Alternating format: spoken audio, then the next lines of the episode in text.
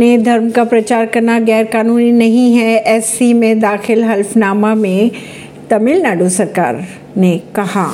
तमिलनाडु सरकार ने अश्विनी उपाध्याय की जबरन धर्म परिवर्तन वाली याचिका के जवाब में सुप्रीम कोर्ट में हल्फनामा दाखिल कर कहा कि ईसाई मिशनरी के धर्म प्रचार करने में कुछ भी गैर कानूनी नहीं है। राज्य सरकार के अनुसार संविधान लोगों को इसकी इजाज़त देता है। धर्म परिवर्तन के विरुद्ध लाए जा रहे कानून का अल्पसंख्यकों के खिलाफ इस्तेमाल हो सकता है।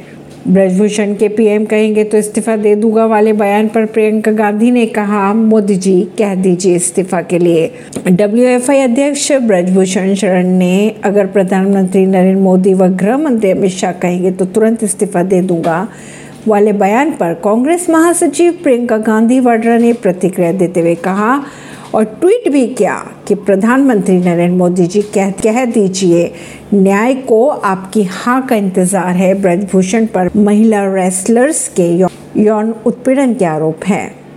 ऐसे ही खबरों को जानने के लिए जुड़े रहिए जनता सरिश्ता पॉडकास्ट से। प्रवीण दिल्ली से।